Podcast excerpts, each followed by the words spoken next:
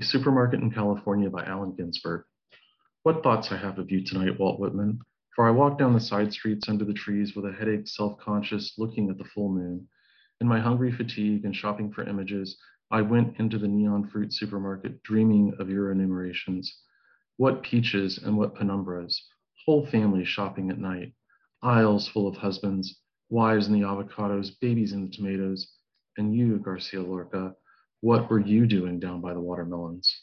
I saw you, Walt Whitman, childless, lonely old grubber, poking among the meats in the refrigerator and eyeing the grocery boys.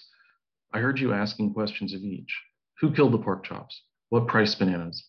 Are you my angel?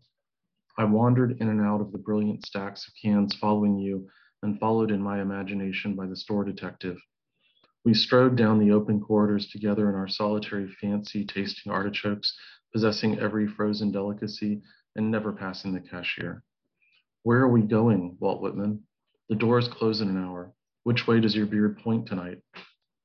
I touch your book and dream of our odyssey in the supermarket and feel absurd. Will we walk all night through solitary streets? The trees add shade to shade, lights out in the houses will both be lonely. Will we stroll dreaming of the lost America of love past blue automobiles and driveways home to our silent cottage. Ah, dear father, graybeard, lonely old courage teacher, what America did you have when Charon quit poling his ferry and you got out on a smoking bank and stood watching the boat disappear on the black waters of Lethe?